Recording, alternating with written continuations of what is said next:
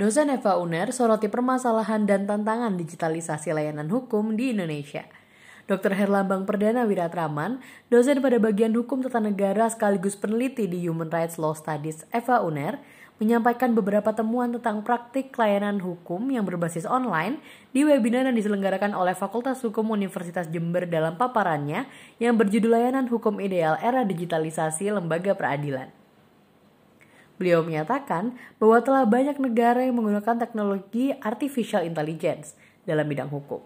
Contohnya pada Mahkamah Agung telah menggagas pembuatan SIPP di seluruh pengadilan di tahun 2014, peluncuran aplikasi e-court yang didasarkan pada Perma nomor 3 tahun 2018, penerapan e-litigasi dalam Perma nomor 1 tahun 2019, serta video conference dengan terdakwa di lembaga pemasyarakatan dalam SEMA nomor 1 tahun 2020. Namun, beliau menemukan bahwa dalam pemberian layanan hukum yang ideal masih memiliki banyak tantangan.